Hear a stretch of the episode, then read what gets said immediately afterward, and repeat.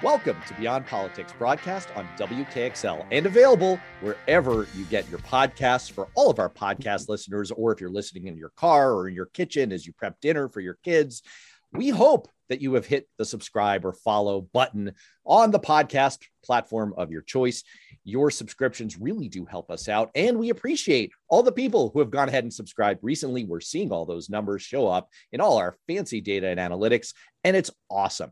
Speaking of awesome, you may hear a certain breathless quality in my voice right now. That's because former Congressman Paul Hodes and I, my co host on Beyond Politics, were talking earlier this week and saying, we really need to find a way to bring our listeners the inside scoop on what's going on with the California recall election, which is the epicenter of the political world this week. And so I started racking my brains as to who I could get, who would be the insider of all insiders who could talk to all of our podcast and radio listeners. And it came to me. We actually know one of the very best in the country, probably the world, on this topic on California politics. And I have to say, national politics. She also knows a thing or two about New Hampshire. Kathleen Ronayne is a veteran of the New Hampshire scene. She's a veteran of the Concord Monitor, which for our national listeners, the Concord Monitor is like the finishing school of journalists all around the country. You see a high level journalist working in America today, they probably came through the Concord Monitor. She also then moved on to the Associated Press, and then she super duper moved on to California. She has since been covering national politics, California politics, and of course, the governor recall election in California. It is just delightful to see Kathleen Ronayne, one of the pro of pros uh, in journalism, on Zoom and bring your voice to our radio listeners. Kathleen, welcome. Thanks for having me. I don't know that I've ever been called an insider's insider before, but I will take it. You know stuff. That's the key. is is you you really super duper know stuff. So all right. With all of that, when by the time this episode releases on podcast and gets aired on Monday, all of the breathlessness will have been taken out because, of course, you know, we're but we are literally kind of putting this together on the fly. You have a very brief window. You are literally on your way to go cover Governor Newsom casting his own ballot news story in, in California. So you've got just a little bit of time with us. Um, let's let's shoehorn in what we can. First of all, can you just bring everyone up to speed on how we got there? Why are we having a recall election in California? Sure. So, California loves to do things at the ballot. So we have a lot of ballot initiatives. Um, the the recall process is a is sort of a ballot initiative in and of itself. And this isn't the first time that California has had a recall election against its governor. So some people might not realize this, but Arnold Schwarzenegger actually was elected governor in a recall election in 2003. So, Democrat Gray Davis, this was um, following the energy crisis, kind of spurred by Enron and other factors. Uh, voters weren't very happy. They kicked him out. They replaced him with Arnold Schwarzenegger. So, that was the first time that a recall attempt against a governor made the ballot. This is the second time. Pretty much every governor in the modern era um, has faced a recall attempt, but this is only the second one that's ever gotten to the ballot. So just some basics. How you get it to the ballot is you need um, 12% of the population that voted in the last election to sign a petition saying that they want the governor to be recalled. So this thing started back last february. So february 2020 you've got um, really this amateur political organizer a guy named orrin Heatlie. He's a former sheriff's deputy um, in a county just outside Sacramento. He had been involved with some prior um, recall efforts that didn't really go anywhere. So one day he's sitting at home and he sees a clip online of Governor Newsom sharing with, um, speaking to immigrants and saying, you know, if somebody knocks on your door, if ICE knocks on your door and they don't have a warrant, you don't have to open it. Well, this really incenses Orrin. He doesn't like it. Um, you know, he doesn't feel like that's the right message coming from law enforcement. And so he decides that he's going to try again on the recall. He's going to pursue his own effort.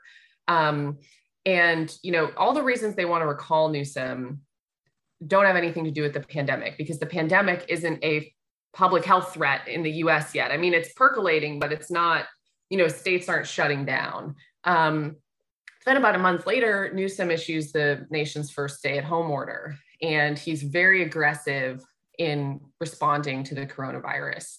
And sort of that ends up giving people something to be upset about. You know, you have you have people that are already upset that never like Newsom anyway. People think of California as a Democratic state, but we have five million registered Republicans, six million people who voted for Trump. Um, so the, the pandemic sort of it puts Newsom front and center. He's in front of people every single day. It sort of people start while while most Californians approve of what he's doing, you know, there's a minority of people that don't, and you only need 12% of people to sign this recall petition. Um, so things are kind of rolling along. Um, it, it doesn't really seem like it's going to go anywhere, but then a couple key things happen I hope I'm not giving you too much detail, but a couple key things happen. No, the story is absolutely fascinating because it sounds it sounds wild. It sounds like I, I mean, it, it really it, it's not like an organized thing. It's like it's like this kind of crazy California, baby. It's California, yeah. California no, go on, go dreaming. On. Keep going. These are not political professionals. I mean, eventually, political professionals, veterans of the 2003 recall, do get involved. But the guys who started this thing, they are not political professionals. And so, was one of them like a radio host? yeah, one of them, he's no longer like fully involved with the effort, but yeah, he was a radio host, a guy named Randy Economy down in Southern California. Um, kind of an interesting guy, like wears an eye patch, um, calls himself like a pirate of something. You know, it's it's interesting. so political pirate. Yeah. So we get to the fall, and I just wrote a story about this the other day. So the pandemic it sort of hampers you know your traditional signature gathering efforts right maybe you would go to a farmer's market or you would be outside of a grocery store um, but people are just skittish they're not really talking to people so a couple um, a couple other proponents of a couple other ballot measures had gone to a judge and they had said um, we need extra time to collect signatures because the pandemic is really hampering us. And they win they get extra time. And so it's I believe it's October of last year, and recall organizers have you know several hundred thousand signatures maybe more than maybe more than half a million at this point but they're about to run out of time. They're supposed to be done on november 17th there's no way they're going to get to the 1.5 million that they need so they see what these other guys have done and they say oh we're going to ask for an extension as well so they go to court they ask for more time to get their signatures and you know, the Secretary of State tries to argue against it, but he's a little bit hamstrung because he's previously not opposed these other ballot measures that want to get extra time. So a judge goes ahead and he grants them extra time. And so on the same day that he finalizes his ruling, saying you can have four extra months to gather signatures, that happens to be the day that Governor Newsom goes to the French Laundry, which I don't know if people in New Hampshire have heard about this, but the French Laundry is one of the country's most expensive, most exclusive restaurants. It's a Napa Valley wine country. The cheapest meal there is $350. Newsom gets mm. invited to a birthday party, and mm-hmm. there's about a dozen people there. This all comes out like, you know, a week later with pictures. And San Francisco Chronicle broke the story. So this is at is the same time. He, so in the photos, he doesn't have a mask on. I mean, he is sitting around a table, so you know you you can't wear a mask when you eat, but he's he's not wearing a mask in the pictures. And at the time, he's been telling Californians wear a mask, socially distance, and if you and don't don't gather with more than three households. If you have to gather, don't gather with more than three households. Well, he's there with a dozen people. It's more than three households. And like it's not illegal to dine out. Napa County at the time was allowing indoor dining it's not illegal to dine out but he's he's it's this example of doing one thing and saying saying one thing and doing another and it, it sort of ha- it happens on the same day that they get more time and it just sort of becomes i mean that story exploded everybody saw that story and it just becomes this kind of catalyst for frustrated people um, coupled with the idea that they've now got four more months to gather their signatures. And over the next four months you know um, it starts to become obvious that you know this thing is going to make it to the ballot. So that's sort of how we got where we are. I mean I, do want to stress like polling has consistently shown governor newsom's approval ratings you know remain above 50% a recent poll showed 58% of people approve of his handling of the coronavirus. So just because there's a recall does not mean there is widespread discontent with the governor. We're ultimately going to see on Tuesday how people feel. You know, you need there's 22 million registered voters they needed 1.5 million to get this thing on the ballot so I, I, just want to highlight those numbers, but it is still a feat. Like people have tried this against a lot of governors. People tried it against Newsom from the day that he got in office. And this is only the second time that it's been successful. And, you know, that probably wouldn't have happened had it not been for um, the pandemic and Newsom being so in front of people.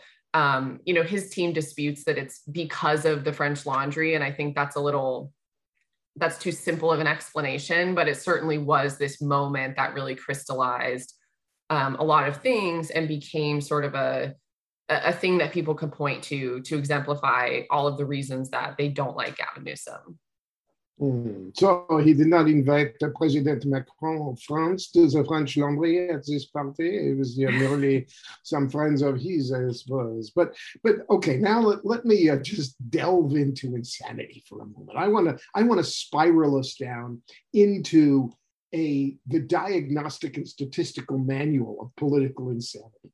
So if I'm not mistaken, there you've said there have been two of these successful recall uh, petitions in California, two in which they against the governor. There have been others at lower yeah, levels, many more at lower right. levels. So is, is the recall law insane? I mean, couldn't somebody win with like 20% of the vote in theory? Because once the recall happens, all you know what breaks loose and the you know what hits the you know what.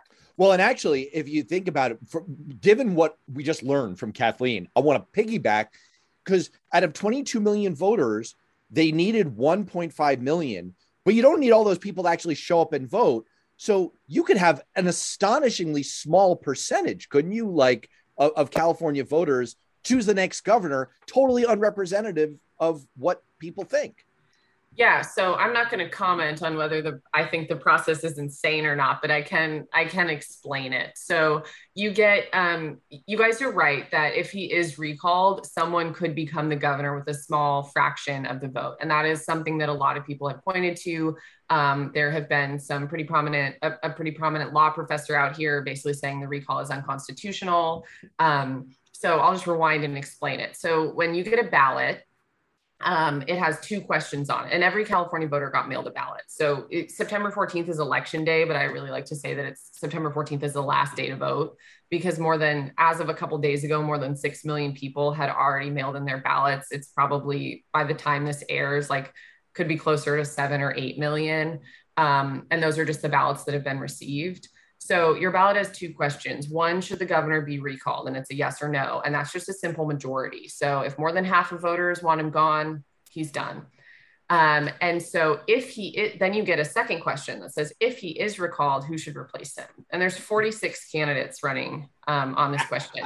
And if he is recalled, whoever gets the most votes on the second question becomes the governor. So you could have a situation where 51% of voters want Newsom gone, which means 49% want to keep him. But the next governor only wins support from 20% of the voters, um, which some people have said they believe is unconstitutional. Um, you know, we'll see ultimately if that happens, if it's challenged. I do want to note that, like, in 2003, this didn't happen because Arnold Schwarzenegger was such a unifying figure. So he actually got more total votes than people that wanted to keep Gray Davis. So it, it, it wasn't really a factor. But this time around, we don't have a galvanizing, unifying figure like Arnold Schwarzenegger. The closest thing is this talk radio host, Larry Elder from Southern California, um, conservative, libertarian, been on the radio for a long time.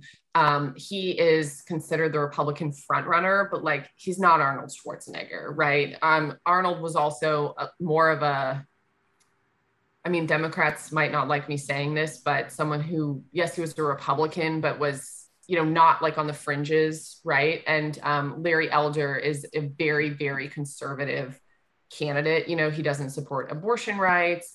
Um, he doesn't think that there should be a minimum wage. You know, these positions that are like really out of step with the mainstream of California voters. So he's not able to attract a wide net nor is he trying you know he's not he's not trying to appeal to the middle and so if newsom is recalled and recent polls show that he has a good chance of surviving this thing. But if he's recalled, you could have him replaced by someone with a very small fraction of the vote. And that's prompting a lot of conversations among Democrats about, you know, whether it's time to change these recall laws, which have been in place since I think 1911, 1913, somewhere around there. They were, you know, reforms of the progressive era to sort of give voters a tool to kick out, you know, corrupt leaders.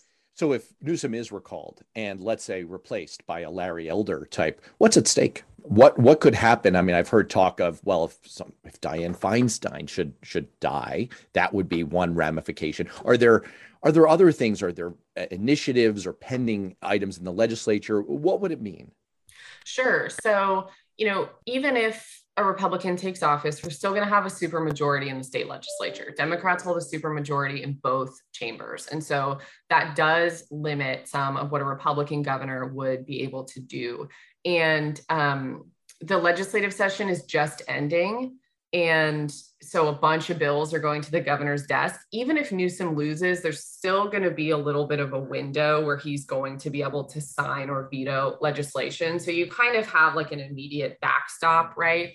But you know, opponents um, or support opponents of the recall. So people who want to keep Newsom, they like to point to things like, well, a governor can appoint judges or um, the point that Matt brought up, a governor could appoint a replacement in the US Senate.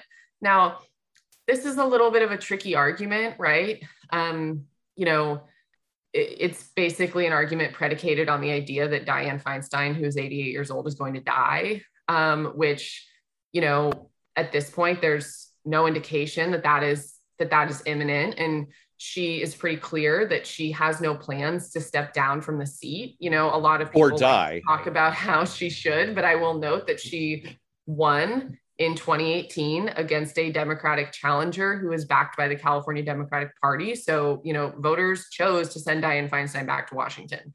Um, but, you know, and, and Newsom kind of dances around this. They're allies. He's certainly not going to say um, that this is a possibility, but instead he says, you know, who would Larry Elder have appointed to replace Kamala Harris in the US Senate? Because that was something that, you know, the governor just had the ability to do.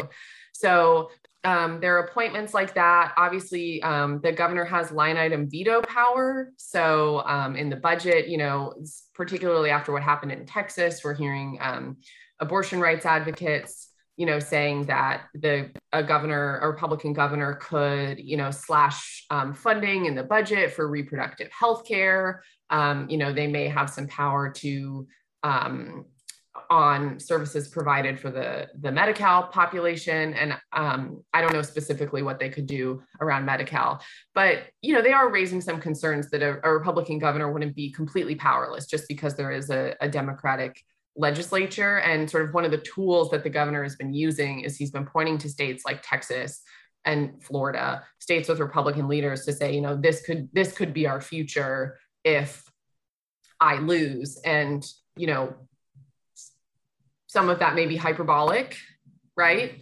Um, because the state is so strongly Democratic. Um, I was talking to a former strategist of Rick Perry's the other day because the governor is now bringing up Texas. And the strategist was saying to me, you know, just because if, if the governor's recalled, California doesn't suddenly become a socially conservative state. Um, so he was sort of trying to downplay downplay those concerns. But then you go talk to Planned Parenthood, and they say, you know, there's a lot this guy could do that could be really harmful. So um, I guess it's sort of in the eye of the beholder what exactly the stakes are. But there are some practical things that a Republican governor um, could do, that they would be blunted in a lot of ways. So with with a plethora of candidates uh, vying to replace a potentially recalled governor, what has the campaign been like? That's a good question. So, you know, you talk to some people that were here in 2003 and they say, you know, it hasn't approached the quite the circus-like atmosphere that that did. I think at that time there were more than 130 candidates running. So this time we've got 46 names on the ballot, although one candidate has since dropped out. Um, but we do have some interesting characters. So we've got a guy, John Cox, who's a perennial candidate. I believe he's run for president and has perhaps been on the ballot in the New Hampshire primary. I'm not sure. He sort of runs in a lot of places. He you don't have Vermin Supreme on the on the ballot. we do not have Vermin Supreme running, no, but it wouldn't surprise me. Um, so John Cox ran against Newsom in 2018, and he um, he lost pretty badly. Newsom, I think, won like 62% of the vote. Um, well, John Cox is back. And um, this time, something that you guys may have seen um, back in the summer, he campaigned alongside a live 1,000 pound bear. So he was attempting to make the art. So he got it, he brought in um, Fred Davis, who you guys might know is this kind of famed ad man that does kind of quirky stuff. So he he ha- he can self fund. So he brings in Fred Davis, and they do this whole thing where they brand uh, the message is beauty versus the beast. So kind of Newsom is this airhead, pretty boy kind of thing, and John Cox, you know, will bring beastly solutions to California, um, which you know some observers kind of said, I don't know, is like a roaring bear, like a message that will resonate with people. But he did this campaign event where he brought the bear out, and you know, we're in Sacramento, and the bear is like sitting in this little area, just like ambling behind him while he's doing while he's doing this event and there's a trainer like throwing it snacks and stuff like that. And so he he did this in a couple places around the state. He's similarly like he campaigned alongside an eight foot ball of trash to try to symbolize um you know homelessness and the sort of what it's bringing to the to the state um which you know make of that what you will. Um, he campaigned with like a giant monopoly board that he called Gavinopoly, but the bear was definitely the highlight. I he's being I think the Bears owner and him are being like sued by some animal rights group right now. Wait, um, hold on, you gotta hold on one second. Quick, just a quick interruption. The first time I ran for the U.S. Congress, I dragged around with a ball and chain a giant uh, mobile about the deficit.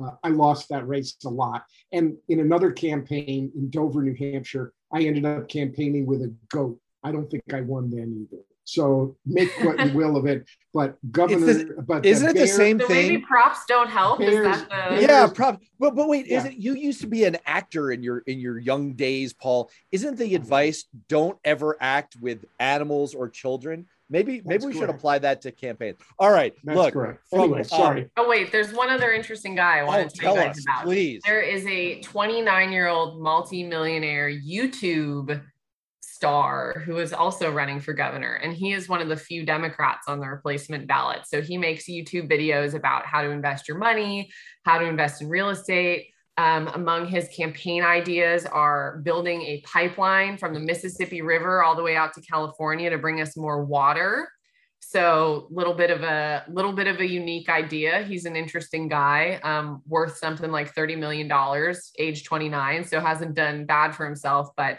no political experience um, but he has been out there making his videos doing his thing. So those are probably two of the more interesting it, when it comes to sort of quirky things you know the bear and the youtuber are some of the some of the highlights. Look, most of these people are not very active in the campaign you know? So just just so our listeners know i called kathleen a, an insider's insider and a pro's pro earlier in the show. One of the things that makes her an absolute top pro is her ability to engage with stuff like this without rolling her eyes. It's amazing. I don't know how you do it.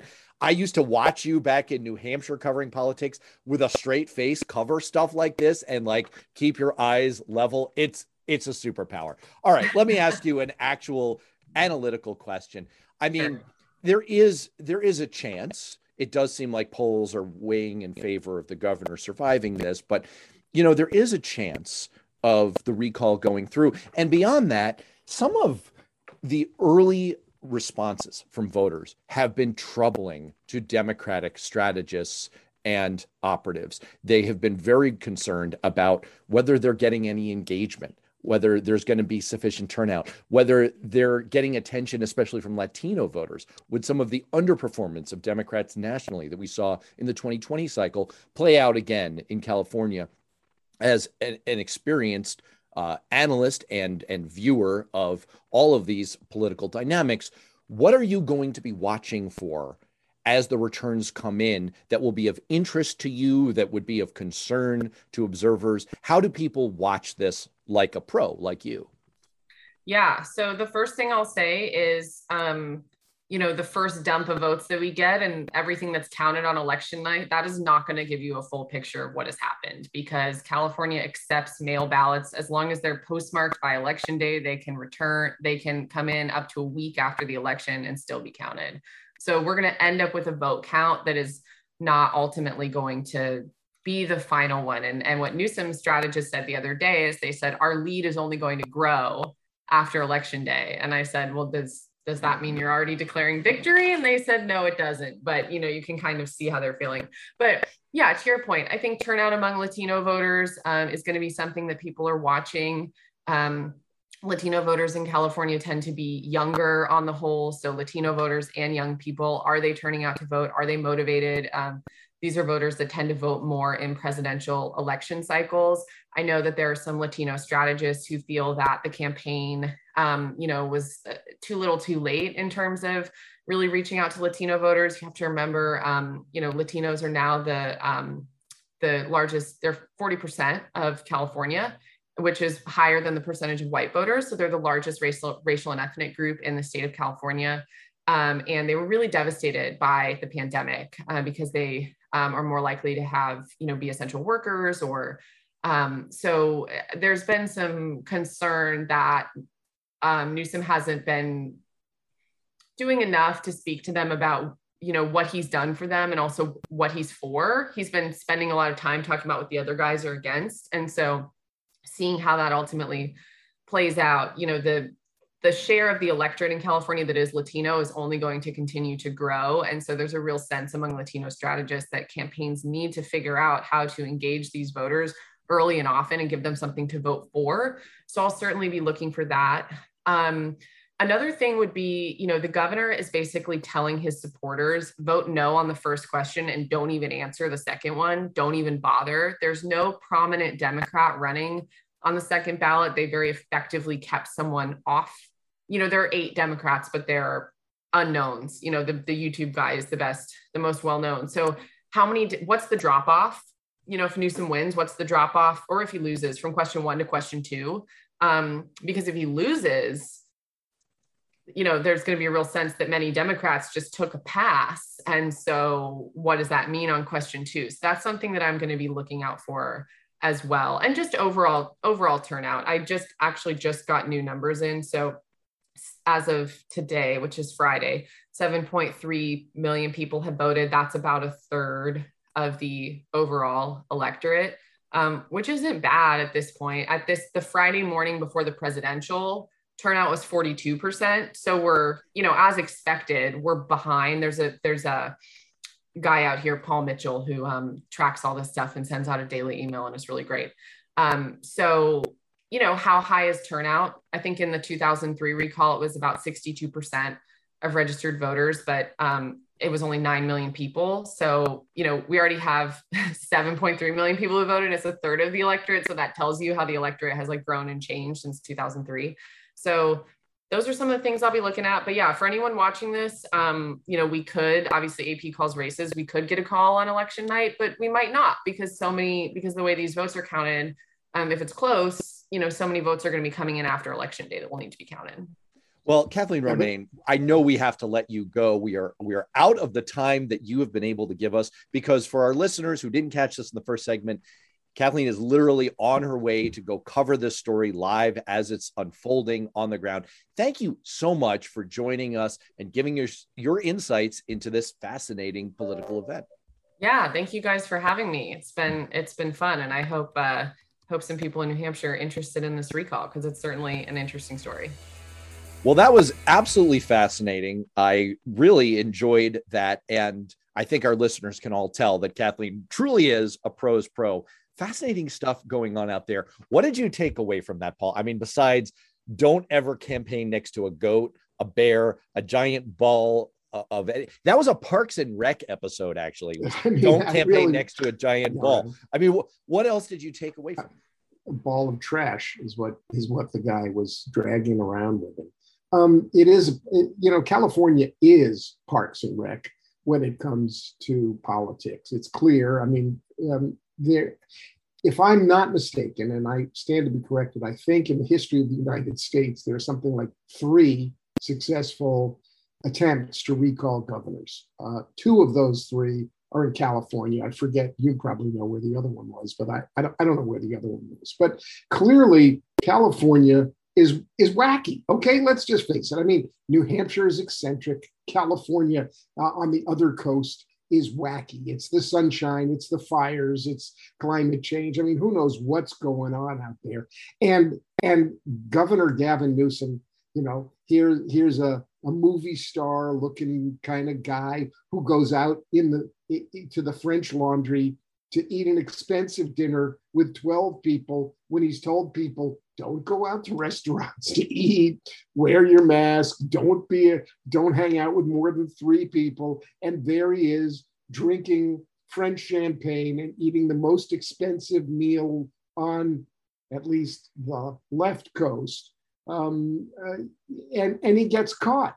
Um, so he gets caught at a time of of covid crisis uh, and gen- general general upset. California, the one so something I take away from Kathleen Ronayne is California is a little crazy. I mean, so they they got a governor recall election and they have 46 people on the ballot running to replace him.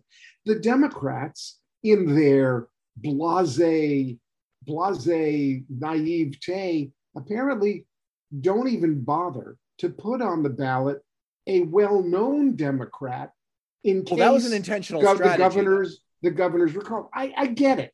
I get it. It's an intentional strategy to force Democrats into out of their democratic somnambulance and to force Democrats out to uh, cast their ballots and to say the only the only guy you should cast your ballot for is Gavin Newsom. Meanwhile, you, there's a 29 year old multimillionaire YouTuber running as a Democrat who wants to connect the Mississippi River to California.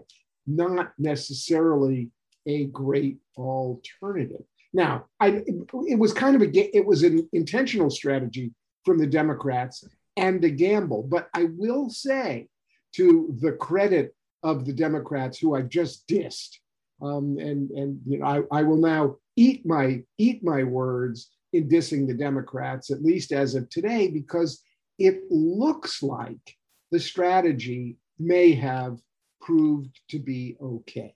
And I say that because the Dem- I, I, know I'm just talking, but I got let me just finish this point, and then you can. I know you're desperate to chime in, then you can chime in. But but hear me out.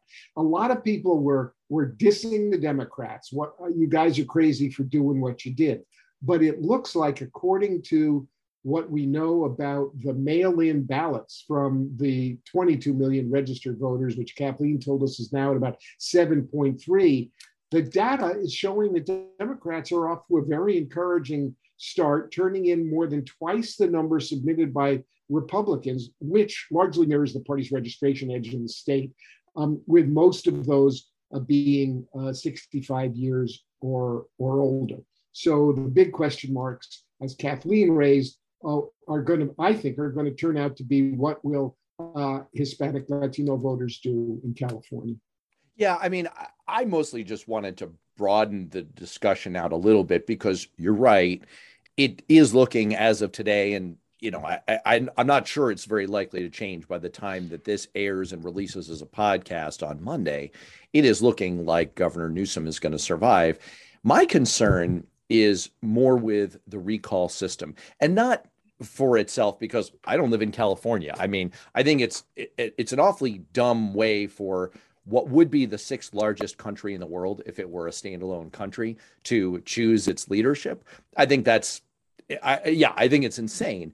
But what bothers me more is that to me, it's an avatar of what we're seeing around the country and what Republicans are trying to engineer, which is an election system that strays away from what democratic elections are supposed to do, which is to get a representative sample of the electorate, of all eligible voters, and to have them determine the leadership that they want to have, the representation that they want to have. We don't see that in California. There is the potential here for 12% of the voters to choose to go forward with a recall. And then, as Kathleen laid out, you could have if Larry Elder wins, if we wake up Wednesday morning and it's looking like Larry Elder is going to win, then you could have 20% of the voters that choose to show up be an entirely unrepresentative segment choosing the leadership of what would be the sixth largest country in the world.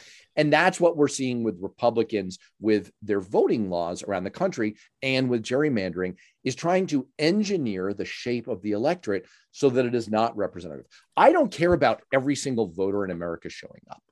I'm not all about I don't believe in referenda. I don't believe in in, in universal voting. Um, I don't believe in enforced mandated voting. Those are systems that other countries use. I am fine with any voting system that allows a representative sample of the electorate to all vote on equal terms. And that's not what we're seeing with these kinds of initiatives or with California's insane recall system. Let, let me zoom out and take not a 30 or 40,000 foot view, but a 60,000 foot view about what you've just said. Because what you're really, the larger issue, even larger than the recall um, and the, the, the uh, crazy small percentages that may tell us who the next governor is. But what you we've really been experiencing in the last 20 years is, is a is a challenge to our fundamental notions of democracy. We have had a largely stable democratic system, albeit dysfunctional, but a stable democratic system where people could count on the stability of voting, the stability of when votes happen, the stability of how votes happen. And while there have been um, certainly important questions raised about how to expand voting. The Republicans have gone out of their way to suppress voting. Uh, but more than that, I think the turmoil that, that the California initiative represents with a crazy talk show host, conservative Republican, as the leading alternative, with the there's with the attack on the Capitol in January 6th, with the Republican efforts to turn history on its head uh, and to lie repeatedly, with the ascension of Donald Trump and Trumpism as the representative of the Republican Party. Uh, when this show is broadcast, it's going to be the anniversary, the 20th anniversary of 9 11. And in some ways, what uh, as in, as crazy as this may sound, what the Republican administration did around 9 11 in terms of lying to the American people and going into Iraq and getting us into a 20 year war in Afghanistan, I see a kind of straight line between the death of truth, the death of trust in government and institutions, the further, the further backing off of trust in institutions. I see a straight line between what the Republicans under Bush did in going into Iraq and Afghanistan, lying to us about the reasons uh, perpetuating this war, and where we are today in terms of the ch- overall challenges to our democracy, bringing it down to a fine point. The California recall system um, uh, and the fact that that he would be he's in trouble because he had dinner at the French Laundry um, is is endemic of an electorate which no longer has a ground that it trusts to stand on. And right. it and it means it, it, it's a real challenge to our democracy. Um, uh, I don't know that Biden, with his kind of calm, um, uh, fatherly approach to things, I mean, he's being pretty tough on COVID now, but I, I don't know that he's enough to turn this around. We have a serious long-term challenge to our democracy that that that originates with the terror attack in 9-11 and our response to it. Um, so for those for, for those who are you know thinking about the, this anniversary of these awful events and the 20 years that have followed, um, uh, in some ways uh, the the guys who attacked us um, got their wish. The American democracy is in some chaos now. Well, I don't disagree entirely with you singling out 9 11 as a formative point. I, I do think that there's, and I, I, I know you're not ignoring these, but I think there are other factors. What what I'm concerned about is that look, there's a long history in American politics, probably in every society, of an overreaction of of people in general having a, a kind of a mob reaction. That's why we have a system of law to prevent mob and vigilante justice. It hasn't always been successful, um, but we we don't want to turn over questions of justice and administration of law in our country to the mob. We also, by and large, the framers avoided making decisions via referenda. We elect people like you, and when you were a member of Congress, you did have your own principles, your own views, and you expressed them in the campaign, and people got a chance to vote for you or not. But I remember being in rooms with you. You very much had on your mind as you made decisions on votes what do the people I represent want? That is, you're a representative, you have that firmly in mind. And we have that system so that we insulate ourselves somewhat from the reaction and the overreaction of the mob. What I see, and I agree with you that 9 11 did represent a fundamental psychological break for Americans. But what I saw there was a growing reaction. What did it lead to? When the Democrats lost in 2004 and the war began to string out, what we saw was the reaction, which became Barack Obama. Well, what was the reaction to that? The reaction to that was the backlash of the Tea Party and the ascension of the far right. And what was the backlash to that? Well, that that eventually grew into Donald Trump. And so what I see along the way is other factors in our society, the splintering of the media, which we talked about on Tuesday on Balance of Power, the rise of social media, the virality index, the like and share button, which were introduced in 2009, in 2012, uh, the retweet button for, for, for Twitter those factors making it easier and easier to be governed by mob overreaction. So when people have panic about cancel culture and woke policing of our culture, that's what they're basically saying is that we have turned the keys to the car societally over to mob overreaction. That's what we're seeing in the California recall. That's what I'm concerned you. about with 20 page long ballots that Kathleen referred to because California allows so many things to be decided by referenda. And I think, and I think you're saying the same thing, I think we're increasingly seeing that in our politics is rule by mob overreaction online or at the ballot box. And it's a dangerous thing. Democracy is great in appropriate doses. And I'm going to give you the last word, but you have 10 seconds to give it. And so the founders developed institutions which move at a snail's pace, and we are now living in a world that moves at the rate of uh, the cyber the cyber webs. So we're gonna it'll be an inter- it'll be an interesting future.